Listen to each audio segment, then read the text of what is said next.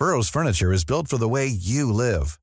From ensuring easy assembly and disassembly to honoring highly requested new colors for their award-winning seating, they always have their customers in mind. Their modular seating is made out of durable materials to last and grow with you. And with Burrow, you always get fast, free shipping. Get up to 60% off during Burrow's Memorial Day sale at burrow.com slash ACAST. That's burrow.com slash ACAST. burrow.com slash ACAST. This is a Virgin Media Originals podcast series. Hello and welcome to The Tonight Show. The West accuses Russia of blackmail for threatening to cut off gas supplies to Europe as a global energy crisis deepens. Winter fuel rationing fears are growing here. The opposition calls for a cost of living emergency. But what can the government do about soaring energy bills? If we were to stand up and promise we can cut every tax, we can cover every bill, then actually that would be a false promise because we'd be on the same side. Because we've cut all these tax revenues, these are some of the services that we're going to cut. Calls from healthcare frontline workers for the re-imposition of restrictions as virus cases surge again, but the government holds firm. The only measure we're looking for is the simplest measure of all, which is that mask wearing in indoor settings where we know the virus is transmitting at a massive rate. Do get in touch on Twitter with your comments and your questions on hashtag tonight VMTV.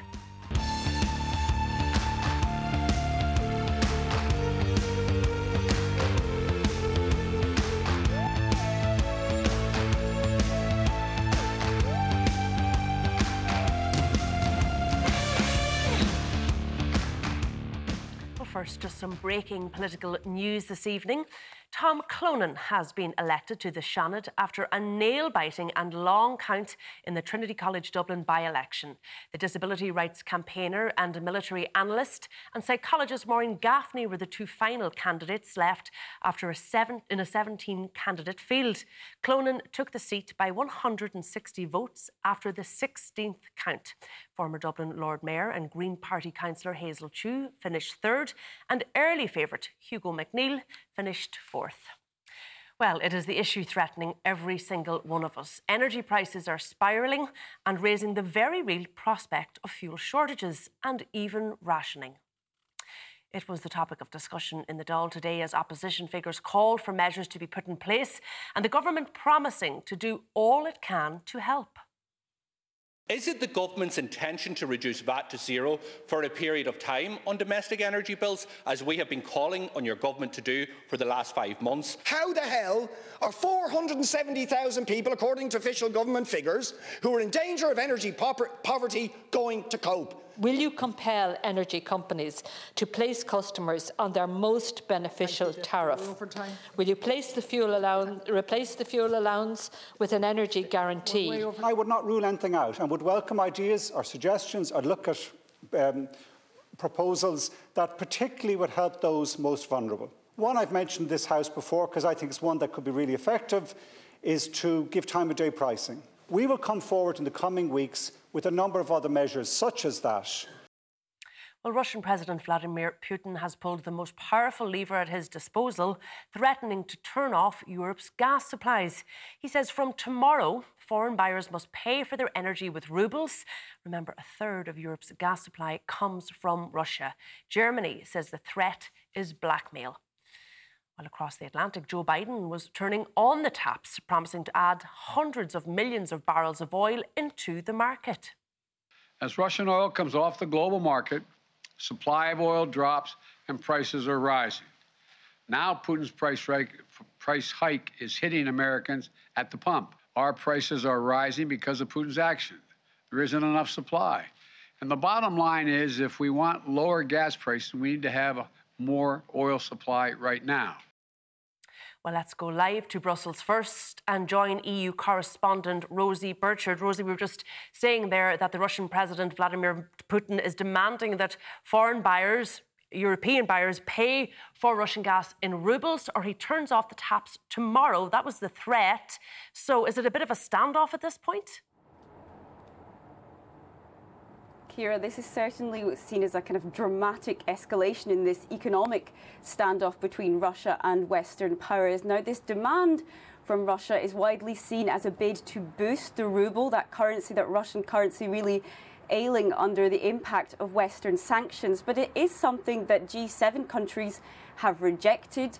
Germany said earlier this week that it's something they that it would be a breach of contracts and that they insist that contracts would be respected. Those contracts say that they, those bills should either be paid in euros or dollars and not in rubles. Now, as you mentioned, in response to this latest move, we're hearing Germany even calling this out as blackmail. Now, we do understand that some of those bills are not to be paid tomorrow. The April bills might be paid in a few weeks' time, so there might be some uh, movement here from European countries as they try to uh, you know, calculate their next move really here. But of course, with that rejection that we've heard from Germany, from other countries rejecting this demand from Russia, they, we really have the, the risk rising there that Russia could simply turn off the gas taps. That's why Germany yesterday activated the first level of its gas emergency plan.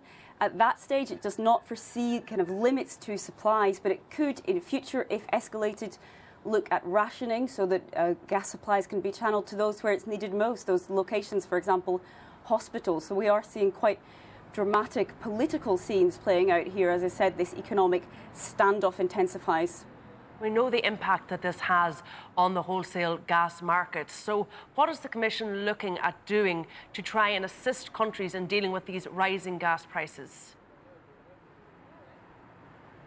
Absolutely. There is debate going on among EU countries on exactly how to deal with these price spikes. We've heard months ago that the, from some countries, for example, saying this was just a temporary measure, it's not time to intervene. Of course, it's now proved to be not temporary, but something that's actually been intensifying. We know Spain and Belgium, for example, are trying to push for a cap on energy prices and gas prices at European level. That's something other countries, including the Netherlands and Ireland, have rejected. They say such a price cap would be ineffective. It could mean that when there's a situation like now where there is a issues around security of supply, that gas suppliers would simply sell to other markets and not sell to, to, to Europe. And meanwhile, countries at national level, of course, are also taking some measures to try and, and mitigate the, the, the impact on, on households and on people's pockets. Emmanuel Macron, President of France, of course, is campaigning, fighting for re election. From tomorrow, there will be an 18 cent reduction on uh, petrol prices in France. Uh, meanwhile, across uh, a bit further south in Spain, the government is also taking a multi billion euro kind of bailout package there in direct loans and uh, also um, soft loans, so direct aid and soft loans. They're really trying to mitigate the impact on consumers. And Spain, as I said, really pushing at European level for a stronger intervention. They're also pushing for a decoupling in the price of energy and gas. That's some of the really complex measures that EU nations are facing here. We know the European Commission just uh, not far from where I'm sitting, is looking into further things, for example, loosening state aid rules for European countries. But this is something EU leaders are likely to discuss in more detail in May. And who knows what kind of situation, Ciara, we could be in by then. All right, we're going to leave it there. Rosie Burchard, thank you for that update. Well, Dr. Muireann Lynch is Chief Research Officer at the Economic and Social Research Institute, and she joins me more. Uh, she joins me now for more on this uh, energy crisis. Uh, doctor, we are hearing there about the possibility um, of gas rationing. I know it's not a guarantee, but we see Germany, you know, talking about uh, the fact that they may have to look at this uh, in the near future. What do we mean when we talk about gas rationing? Who does it affect? Well, I suppose the first question is who, who does it, which countries does, does it affect? And Ireland is not directly connected to Russia, but that doesn't mean that if there was a gas shortage originating from Russia, that we wouldn't be impacted.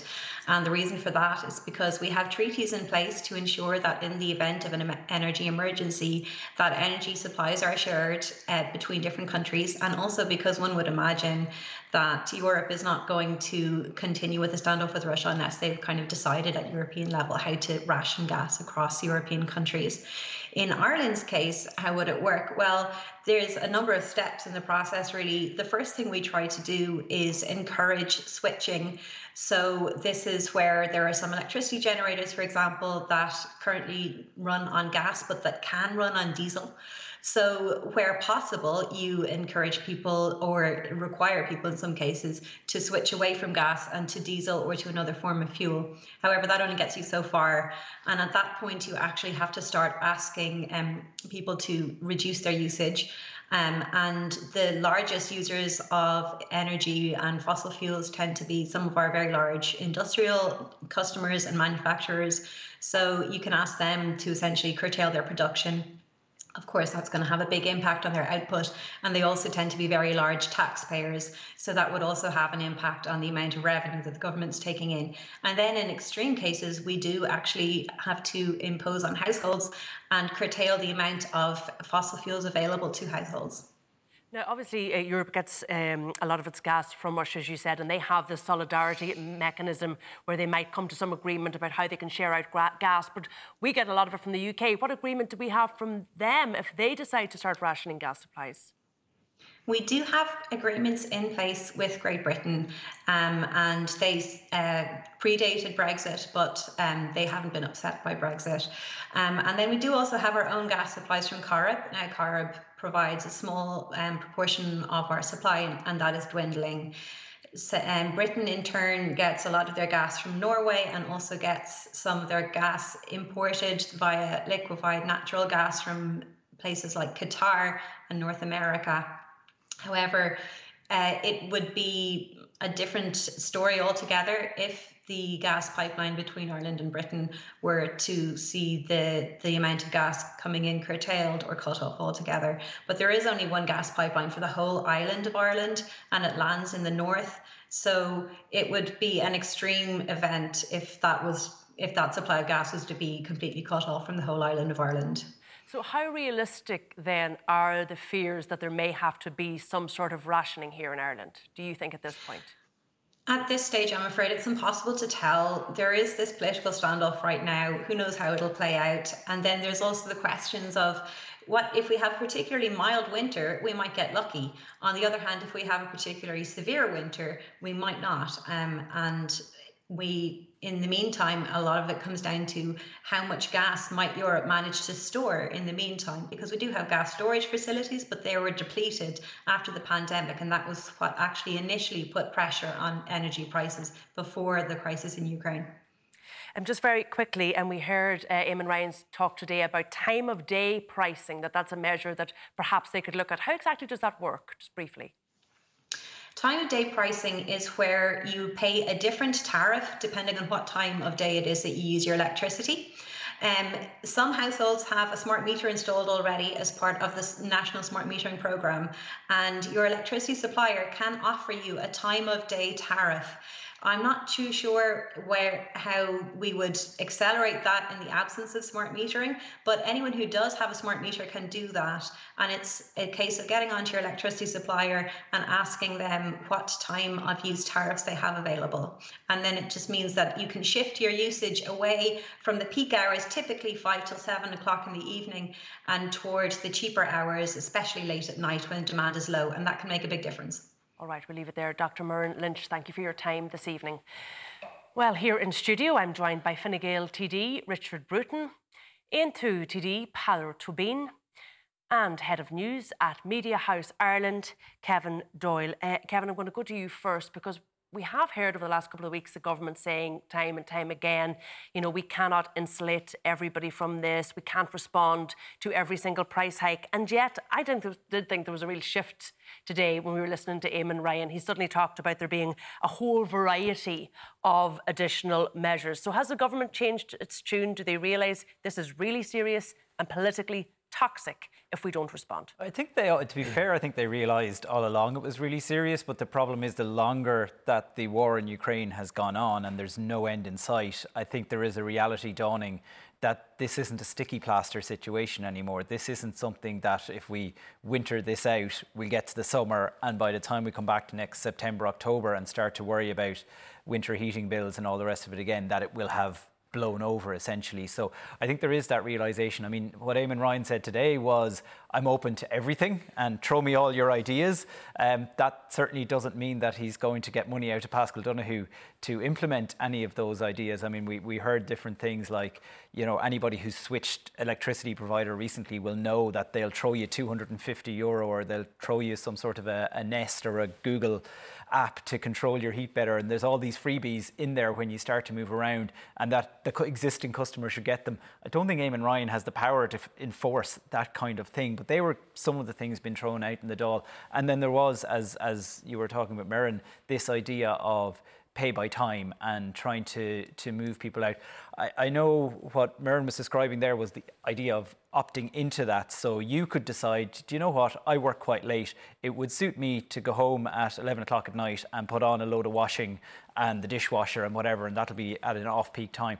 But what I think Eamon Ryan was talking more about was forcing people into that scenario whereby you were no longer coming home at five o'clock to turn on the oven the washing machine, uh, the laptop, charge the phone, and turn on the telly for the kids as well. So he was trying to, I think, it's about changing our habits, and I think it's forcing that a little bit more than asking people to opt in. Is that a reflection of the shop around comments, do you think? Is it in that vein? Is that how it's seen? Or is this actually quite practical? I, it is now about trying to, I to save money it will discommode people, there's no doubt about that. I think it's not quite in the place of shop around. I think it's actually more in the place of, of making people face up to a harsh reality. I mean, when you hear people, the very idea, and I know it's very, very unlikely to happen, least we be accused of scaremongering, the very idea that we're even discussing the possibility of the gas pipeline from the UK being turned off, like and the use of the word rationing, we haven't yeah. heard that in this country in decades. Well, it's war talk, it's emergency talk, and that's where we are. Uh, what did you think of uh, Eamon Ryan's comments today? Do you think, look, at we have to be practical here, we can't respond to every price hike, and people have to do what they possibly can? There was nothing concrete in what Eamon Ryan offered the Irish people today, and there has been a laissez faire attitude by the government right up until this uh, process. The only thing that's been warm in, in, the, in the last number of months is the government's hands, because they've been sitting on them uh, in relation to any activity. Uh, you know, it's, it's incredible. It seems to be hardwired into the government a reluctance, a resistance to act. The government do have levers, and we know what those levers are. What um, are they? Those, those levers are uh, VAT and excise, first and foremost. Um, now, I've put it to, to Paschal Donohoe and the Taoiseach for over three months to do something on, on VAT. They said all the time. They refused to even go to the European Union over the last three months to see was there any room for flexibility. Now, all of a sudden, the Taoiseach is talking about flexibility, but you know, it, it's still outsourced. This, he's still outsourcing the decision to the to the European Union. A reduction on excise, for example, would actually reduce the cost uh, to most homes of about 100 euros for every tank filled with home heating oil. No, there has been a reduction in excise. There has been a reduction. The, the, the government have, uh, have, have had a package in terms of, of, of um, the cost of living. But if you look at, at the average inflation rate for the year is expected to, to be about 6.5%. If you add up everything that the government has done, even back to last October, it's increased disposable income by 1.6%. So the government are a quarter way to actually helping the real need people are experiencing. Uh, Richard, um, the only thing that's warm at the moment is your hands, the government's hands, from sitting on them doing nothing. A laissez faire attitude. That's what Peadar's saying. I, I, hear what Pat has said, but the, the, reality is we've introduced changes in the fuel scheme, which are worth 265 euros. We've changed the prescription charges, worth 400 euros. We've changed childcare support, which will come in September, worth 1,000 euros for those affected. This was we've, all in, in, in, budget last no, year? No, no, these are in the, the, the a mixture of the budget and the new package that, that, that is only being implemented. For example, 230 euros off your electricity bill uh, this month. Public transport coming down by, by 20%. Uh, student uh, fees will be reduced in the maintenance payments. The tax and welfare package has come through. Uh, the child dependent allowance has been increased by 250 for people on well, welfare. The, the people who are on low income now have a higher income where they qualify for. When you, sorry, I have to say, when you hear relief. this big long list, so, you would wonder why anybody's complaining. It sounds like the government no, has I'm not saying, offset the no, we cost haven't, of living rises? We haven't been able to offset it entirely, but you'll see there's a balance mixed of things there because different families in different situations are facing different pressures. So you have to respond in a way. But, you know, Eamon Ryan is right. We can't compensate everyone for the impact of these external prices.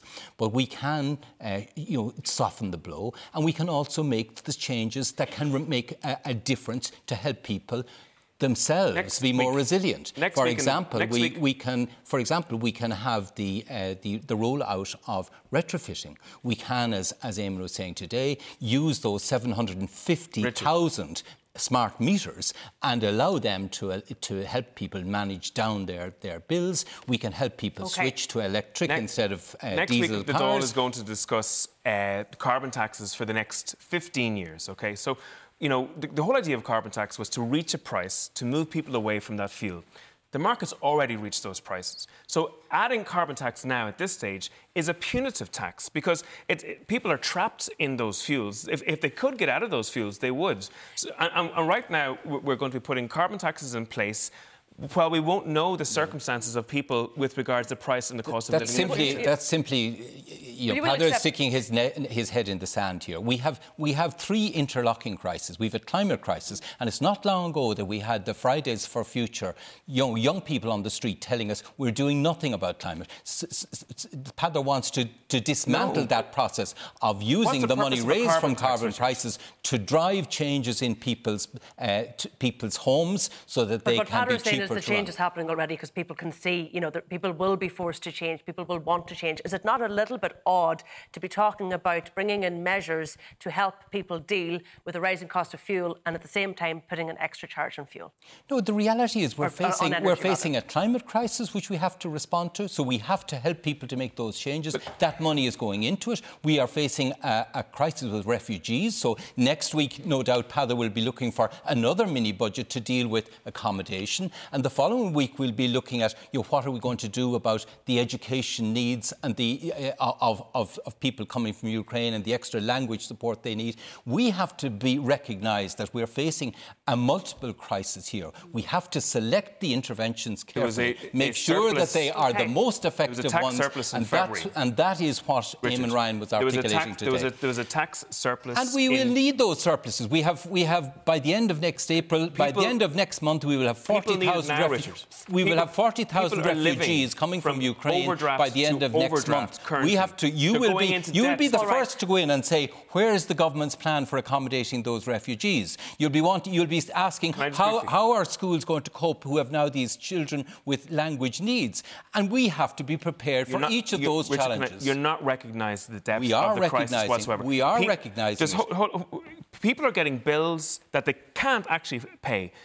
Kids are going to bed uh, hungry at the moment. People are not heating their, their homes. People can't afford the fuel to put into the cars to get to work, to earn a living at, at the moment. So this crisis is real and it's now. and course it it needs, is real, and but, the cri- but the the, response of the government the- has been far that- that too low. the and the, crisis- the ESRI has, in, in their actual figures, have shown crisis- that only the- a quarter of the actual cost by the inflation has been right. achieved by You- government. let's the crisis in climate respond. is real as well, and you want to deny it and not deliver the No, changes Richard, we need. I- I'm not the saying that. crisis of refugees coming to this country is real too, and this government has to be able to accommodate all of Can I those briefly interlocking respond to that crises. point? Okay. Let, let me, you know, you, you're shouting me down, so you, I need to get a little bit of chance to articulate. The, the whole purpose of a carbon tax is to reach a price to motivate people to move from Okay, that fuel all right, to Peadar, another. and I think in fairness, you've uh, had the opportunity to, But we're make already that there. point. Mm. But what, what he is saying, what Richard is saying is, look, the government cannot insulate against every single price rise. It is not possible. No government would be able to do it, and no government is doing it across Europe because there are so many other demands Absolutely. on the And government. nobody expects the government to. In, So, to what measure then do you think they should be introducing So, uh, specifically? specifically, there should be a, a fall in the rate of VAT to zero for a three month period to get people through this period of time, and there should be cut in excise now. And for? Hey, I'm Ryan Reynolds. At Mint Mobile, we like to do the opposite of what Big Wireless does. They charge you a lot, we charge you a little. So naturally, when they announced they'd be raising their prices due to inflation, we decided to deflate our prices due to not hating you. That's right. We're cutting the price of Mint Unlimited from $30 a month to just $15 a month. Give it a try at mintmobile.com slash switch. $45 upfront for three months plus taxes and fees. Promo for new customers for limited time. Unlimited more than 40 gigabytes per month. Slows. Full terms at mintmobile.com. I'm Sandra, and I'm just the professional your small business was looking for. But you didn't hire me because you didn't use LinkedIn jobs. LinkedIn has professionals you can't find anywhere else, including those who aren't actively looking for a new job but might be open to the perfect role, like me. In a given month, over 70% of LinkedIn users don't visit other leading job sites. So if you're not looking on LinkedIn, you'll miss out on great candidates like Sandra. Start hiring professionals like a professional. Post your free job on linkedin.com/people today. Want flexibility? Take yoga. Want flexibility with your health insurance? Check out United Healthcare Insurance Plans. Underwritten by Golden Rule Insurance Company, they offer flexible, budget friendly medical, dental, and vision coverage that may be right for you. More at uh1.com. Uh, I would actually, uh, a cut is uh, it's uh, it's 88, 84 euros uh, per thousand litres at the moment is the excise uh, on fuel. I think they should actually get rid of that completely, which would uh, alleviate about 100 euros off a normal fill of a tank uh, that people have in their homes. Richard, are any of these on the table, or what is on the table, do you think, for people who are hard pressed and are worried tonight about, you know, paying future energy bills? Well, I think Eamon Ryan articulated some of the changes. We, as I say, we've, we've three quarters of a million homes with smart meters, and only five percent of those are using that facility to reduce their energy bills. That is clearly a priority. We also have, you know, a lot of people in, in low income needing to retrofit their homes, and we can accelerate that that that program, and that makes an impact. We have. It will, but uh, it's we not immediate, is it? It's not going to help your bill next month or the month after. Oh, As it rolls out, it will. We have many people thinking about electric vehicles, and we've had support to local authorities to put electric vehicle charging systems onto the street. Not one local authority has taken up that option, so we can accelerate those because the things that will help people manage in a resilient way. There are the things that we need to invest in. That is switching away from the, fu- the fossil fuel use, sharing vehicles. We, Okay. do, we have we can put accelerate the delivery sharing platforms.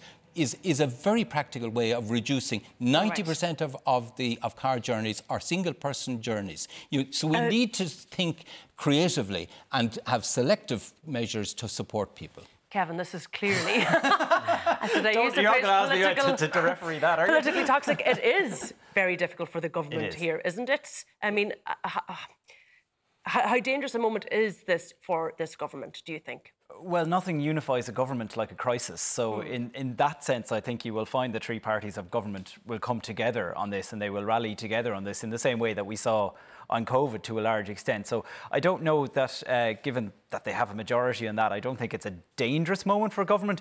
But the government parties are all struggling in their individual ways, in their polls, with their membership, and all the rest of it. So, in a, a longer term sense, there are decisions here that could impact what happens in the future. And I think part of the problem um, is kind of displayed here in that I think Richard is living in the future and Peadar is living a little bit in the past. So Richard is in the retrofit houses are there and we're in electric cars and things are much better. And, and Peadar is still kind of at the fossil fuel phase that we're obviously trying to push people away from. And the problem right now for people is we don't actually have the answer to this, and I don't think There's the no government have it, and I don't think the opposition have it. Okay, Yeah. can I have- just, Just very briefly, uh, very briefly, the ESB made a, a profit of 670 million euros last year, and yet the retail arm is putting up the price But you- uh, of the, 20, the, 23%. the ESB also has to roll out the, the renewable energy that we absolutely depend on. We have a massive opportunity, but we have to deliver that renewable right. energy. It won't happen without the ESB too. being in a position to fund it.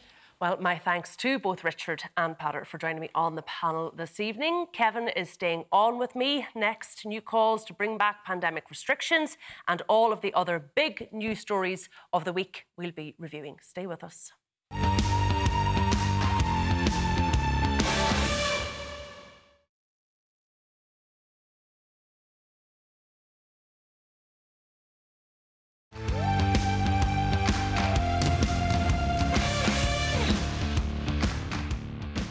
You are very welcome back. Well, Kevin Doyle, head of news at Media House Ireland, is still with us here. And I'm also joined now by journalist Geraldine Herbert and pharmacist, pharmacist and former TD Kate O'Connell. You're all very welcome to the programme. I want to start by looking at COVID, I think, which has been the second biggest um, news story of the week uh, after the energy crisis. Kate, Are you surprised at the government's response to this, given the sort of begging and pleading that we've heard from those in the front line for the government to do more? Well, I think it's it's very clear that our hospitals are under severe pressure. We're seeing that in the community as well, that the, the burden of illness in the community is quite high. People aren't getting as sick as they have in, with other variants. What we are seeing now is that people aren't getting the care um, that they should be getting in our A&Es, but also a lot of our more vulnerable people are catching COVID while in getting routine hospital care. Um, in, in, in terms of what the government can do, um, I suppose you have to think about the impact of, of, of, what you do. So, you know, we could, I'm all for masks and I'm working in a healthcare setting, but if enforcing masks isn't going to have a material impact on what's happening in our A&Es, well then, is there any point in doing it? Um, but I do think something is going to have to be done to curb um, the progress of, of, of, COVID at the minute because the numbers are getting so high that um, if there were to be some extraordinary event, um, our system is not able to cope at the minute. And it's very clear from Phil Ní Sheaghdha and other representatives within the hospital setting that there is huge pressure there and pressure that shouldn't be there at this time of the year. But the truth is, I suppose, that the government all along have said, you know, we need to follow public health advice on this. And on the one occasion where they didn't follow public health advice, they were utterly berated. That's their defence here, isn't it? Yeah, but I mean, look, I mean, we've learned an awful lot in the last few years as to about COVID and how it, it, it can be stopped and the transition, transmission can be can be stopped. But I think the burden is so great in the community at the minute that an intervention like mandatory mask wearing um, wouldn't have the desired impact on our hospital figures. Um, the problem is now is that we've such a burden of disease amongst our healthcare workers, and although reducing the isolation period to five days may help that. The reality is some people are actually still sick with COVID. It, it is an illness. So even if you cut it to five days, well, people may not be fit to go back yet. And frontline workers are obviously more at risk than anybody else, such is the nature of their jobs. Uh, speaking of masks, Geraldine, has the messaging around masks, whether they work or whether they don't currently work, has that been clear from government? Yeah, I mean, I think what people have taken is wear masks if you feel you should or you feel you need to. I mean, it hasn't been particularly clear on that. Um, I think that the, the messaging around public uh, transport has been particularly bad. I mean, really, they, they probably should have stayed as mandatory on public transport. Um, but I, I think the genie's out of the bottle at this stage. People have enjoyed life without these restrictions. I think the longer that goes on, the harder it is to rein people back in. I think even if a mask mandate was brought in, the fact that p- those who are who are concerned are wearing them anyway. Those who are not concerned are not wearing them. I don't think a fine is going to make them particularly concerned. So I think it'd be very difficult to impose anything at this stage. It has been unclear, I think, hasn't it? Because I did have a number of politicians in here during the week and they said, look, the advice is clear. We're telling people to wear masks, you know, in indoor settings or crowded setting. And yet you have the Taoiseach on radio today with Claire Byrne saying it's going to make no difference to the trajectory of this disease, yeah. but yet wear your mask. So I think people are utterly confused. The advice is clear if you look up the HSE website, which nobody does. Um, I think that's the problem here. We were so used to hearing the ads on the radio from the Let's Hold Firm to We're All In It Together, and that all just kind of fell away. And obviously, the media, we've all moved on. There's a new crisis um, to follow, and, and so it's not getting the same coverage it is. And so I think people are not as clear on that. But interesting to hear Kate say that she thinks something will have, mm. have to be some sort of intervention because the CMO met with politicians in, in, in government tonight at that cabinet subcommittee, uh, and they've come away with the completely opposite view, Kate, of the world than what you've just presented because they've basically come away thinking, great, we've beat this wave that things have turned and we're on the way back yeah, out. And that's been very interesting because Stephen Donnelly seemed to be suggesting next week, you know, the, that's it, that's the tipping point. Mm. And yet the HSE modelling has been very difficult or different. I thought they said it'll be about three weeks. It's one of the problems here is that we, you know, we haven't heard from the CMO Yes, uh, we, we, haven't, heard seen, publicly. Yeah, we are being told. Publicly. We're, we're being his spokespeople in government have been telling us what his thoughts are. But but certainly coming out of the meeting tonight, at which Tony Holohan was at, um, the mood is very much that we've passed the tipping point and that we've we've seen this one out. So we'll keep going, and there'll be absolutely no intervention. We're an hour and ten minutes away from the legislation falling away. So after tonight they actually have to go through a whole new legislative process just to bring back mandatory masks if they want it's not going to happen at this moment in time. I think it was surprising how quickly, though, people stopped wearing masks. I mean, we, we expected in the pharmacy, we, ne- we haven't enforced it since since the mask thing lifted, um, even though we are healthcare because we just couldn't be having the rows all the time. But isn't that it, Kate? And that's the government's yeah. argument is Yeah. they don't want retail and everywhere And it else is, to be it's a huge pressure, it's a huge pressure. and it gives the anti-masks uh, campaign a whole new thing. But I was very surprised at how quickly people took off the masks, and, I, and the same on public transport. I think it's it's very surprising that in crowded areas that that message isn't there, that there is a protection there from masks. And you don't while think sta- the- while staff are wearing it. You know, really, I'd say only probably 20% of people coming into community pharmacy, and some of those people will have COVID. You know, they will have be, be COVID positive. So, you know, that. And do you think it would be a big deal for people if masks were mandated for a couple of weeks? Do you think there would be those rows where people are saying, "No, I'm not. I'm not doing it. I'm, I've been there, done that. I've moved on. I have my vaccinations. I have my boosters. I've had COVID multiple times in some cases. I'm not wearing it." Yeah, I think I think people are sort of over masks. Mm. I mean, I'm always surprised when someone comes in for a booster without a mask on them. We have someone that uh, you know conscious about COVID, and then they'd expect a healthcare professional to get up close and personal and vaccinate. So there is a sort of a loss of, of attachment to the mask, unless you're obviously working on, on the front line, where you don't want to get um, infected. Do you expect the CMO to come out? Because we did have calls today uh, from David Cullinane. I think I heard Roisin Shortall saying it as well. Look, he needs to come out and address the public. We need to see that written advice. He should come into the Oireachtas Health Committee. You know, we need to hear from him. Well, I suppose uh, if it's going to give some direction to people, but I think clearly at the minute people um, are conscious of the levels. I think everybody knows the people who, who didn't have COVID all have it now. The burden of disease is so high. But the, the, the pushback will come from the public when their family members aren't being treated adequately and where people actually suffer as a result of the COVID levels in our hospitals. That's when the push will come um, on government from the public. Okay, we're going to leave it there for now, but more big news stories of the week, including. Actor Will Smith says sorry for the show stopping slap, and Chris Rock breaks his silence. Join us in a few minutes.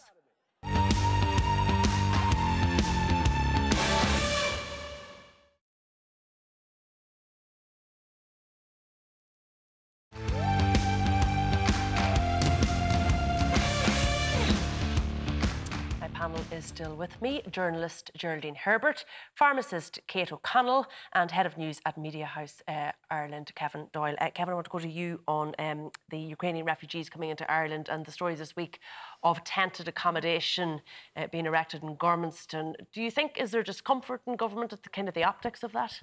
I think so. I mean, we have seen the pictures from particularly the Polish border where we've seen those big kind of community halls and sports centres with the camp beds laid out. And, you know, we kind of think of that as far away.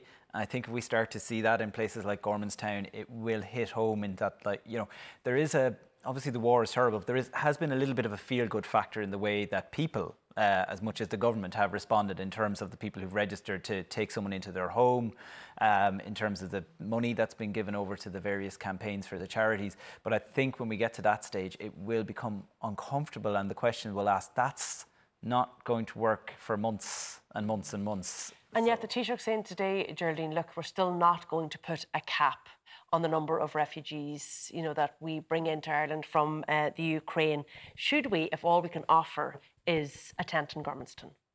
Well, I think the problem at the moment is there's just so many unknowns. We don't know how many are going to arrive. We don't know how long they're going to be here for. We, you know, we, we, we don't know what the course of the war is going to be. So I think accommodation that's suitable for short term will not be suitable for long term. So it's just trying to determine all of those things at the moment. So it's almost like the COVID situation in that sense. There's just a huge amount of unknowns. And I think, look, we have to do whatever we can. We have to take in whatever numbers arrive. But it's very hard to determine at the moment what are we realistically looking at. Uh, Kate, you've pledged a room, haven't you? I have, yeah. Just and I haven't um, had contact from the Red Cross yet. My understanding is they're trying to house sort of larger families in standalone accommodation, and then maybe somebody more specific for a, a room in a house. I think it's more permanent um, fixtures that they're looking for. But in terms of having people in tents, I mean, I don't think you know, in, in light of the Irish response, I don't think that would sit well with any of us, and we'll all just have to step up and do what we can to provide accommodation. And there are positive stories. You can see the schools down in Go, a number of kids tonight my own nine-year-old came home and said there was a girl from, from Ukraine on the soccer team tonight. That's the only detail I got, no other detail. um, but, you know, you see that happening and that's positive. And so do you expect then, because we heard Minister Catherine Martin today saying, look, I urge anybody out there who has a vacant property, who has a holiday home, please pledge it. I'd say I, would expect there'll be a surge in, in that, in, in, pledges. And we have, compared to what's happened in Ireland before, the Red Cross, the, the amount of people that have, have um, pledged accommodation or help um, is far in excess of what's ever happened before. So I think this has really hit home with Irish people, and we'll just do what we have to do. I just want to move on to car prices because, like everything else at the moment, up, up, up they go. First of all, is there any evidence that, uh, given the rise in uh, fuel costs, that people are moving to EVs, or are, are there any there to buy? Um, yeah, in terms of new cars, we don't see that at the moment because there's such a long delay for new cars at the moment that anybody who placed an order in January and February based on the fuel prices is not actually going to get a car for another few months at least. So we're not going to see the impact of that in new car sales. Definitely in second-hand sales, we see a huge increase in people looking for them. Fortunately, there's just a huge there's a shortage in second-hand cars, but there's a particularly acute shortage in EVs. We haven't sold them in the numbers. We're not bringing them in from from, the, from England anymore because they're just not attractive.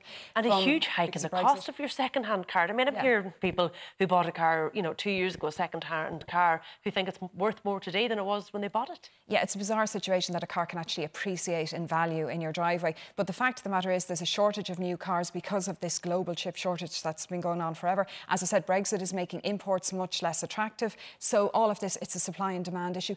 Uh, prices will stay high. I think they're going to stabilise. To be honest, I don't see them going up much further. But I think high prices are going to be a feature of used cars for the foreseeable future. Uh, Kevin, I want to move on to sort of two, you know, fairly positive, I think, uh, initiatives um, from government this week. I mean, COVID has just dominated the last two years, hasn't it, uh, of this government, and now it looks like the cost of living is going to dominate. So to see leaving cert reform and you know the auto enrolment in pensions, is that seen as a positive thing by government? This is what this government can do because, in fairness, previous governments have really struggled to tackle those two issues. Two topics that governments have talked about for decades, mm. and we have definitive dates now for when these are going to happen within the next two, three years in theory, we're going to have the auto enrolment pension scheme and we're going to have some, not huge changes leaving cert. I know the people affected will see them as huge, but you know, it's a little bit of tinkering, I suppose, in terms of bringing the English and Irish back to fifth year. So, yeah, it, are they positive? I don't know. Go and ask a third year student at the moment whether they think uh, it's it's a positive move or not.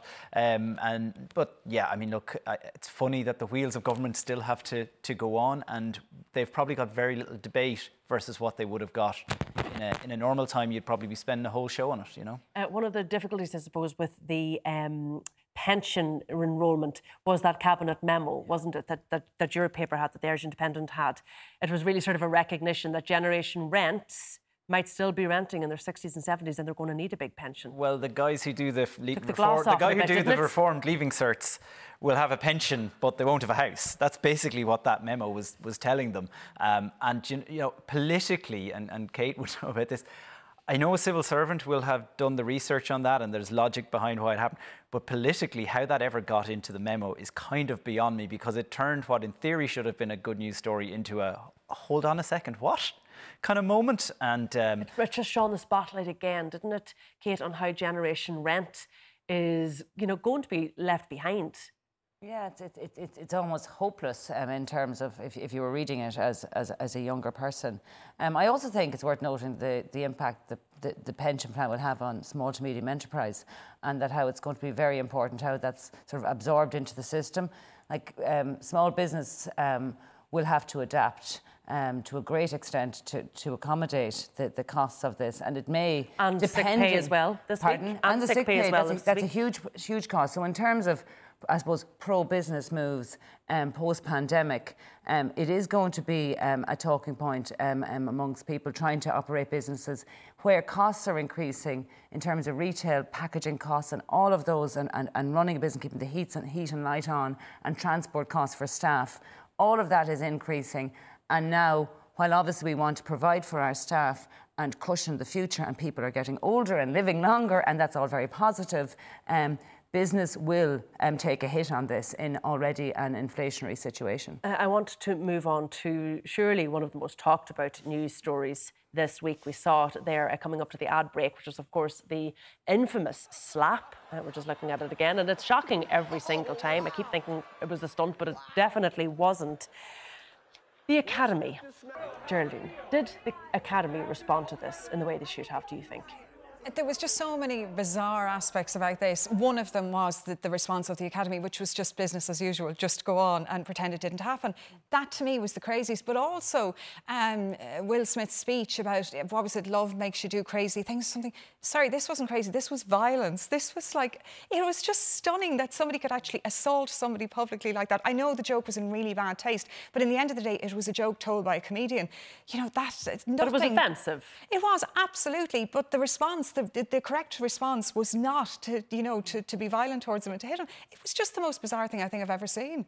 Uh, Kevin, I heard the um, the host uh, Wanda Sykes saying today that she was sickened that he did it, but then that he sat in his seat and within an hour was up the steps holding on to that gold trophy, winning Best Actor. That that's what sickened her the most. Well, it's kind of extraordinary that the Academy came out today and said, oh, we did ask him to leave after that and he refused and then we went and gave him the award and a stage and the platform to go and speak of. And the, the, the great irony of it is that, uh, I suppose in theory, he didn't know he was going to win, but it actually would have been a far more powerful statement if he hadn't gone up and slapped him, but had used his acceptance speech to admonish Chris Rock and done it that way. And I think he would have got a lot of credit for having done that. So, uh, should he have been evicted? I mean, that it sounds like they yeah. would have had to manhandle him out. When did they tap him on the shoulder? He said, "No, I'm not leaving." That's what it sounds or like. Or did they start dragging him? At what point did they give up? How, Are, how much did, did they, call try? the police? Like it. I don't think they tried very hard. I think that's the point. I think they're trying to excuse their own actions by allowing him to continue business as usual by saying that. But we did, you know, we did our best Chris, to try and get him Chris out. If Rock were a woman, what would have happened? If, if, if, Chris Rock was a oh female, yes, it probably would have been clear. They were seen it as clear assault. Yeah, and he I mean, would have it's just not acceptable. I, I, Speaking of Chris Rock, I mean, he's broken his silence. He was at a gig uh, today. He got a f- four or five minute standing ovation by all accounts, Kevin. Yeah, he, he, broke his silence to say nothing.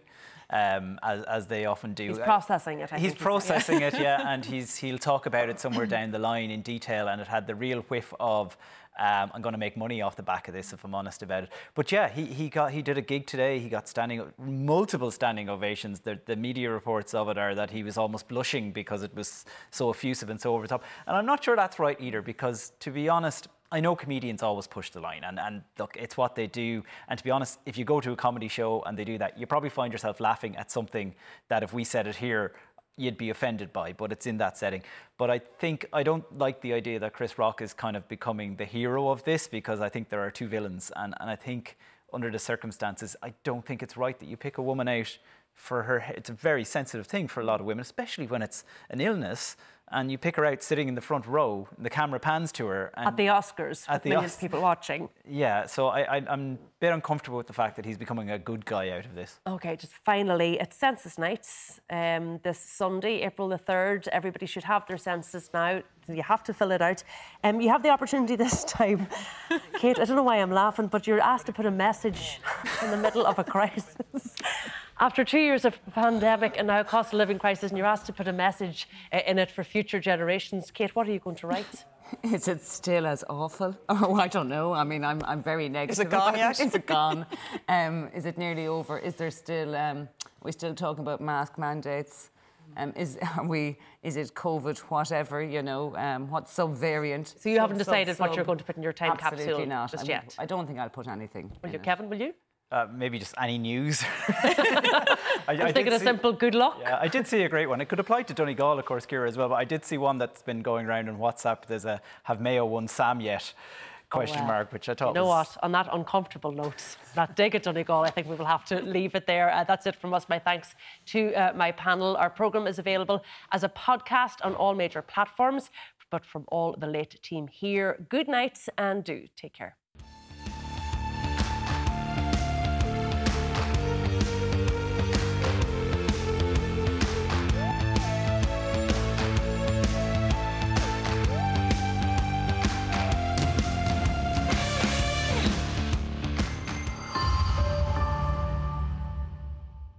This is a Virgin Media Originals podcast series.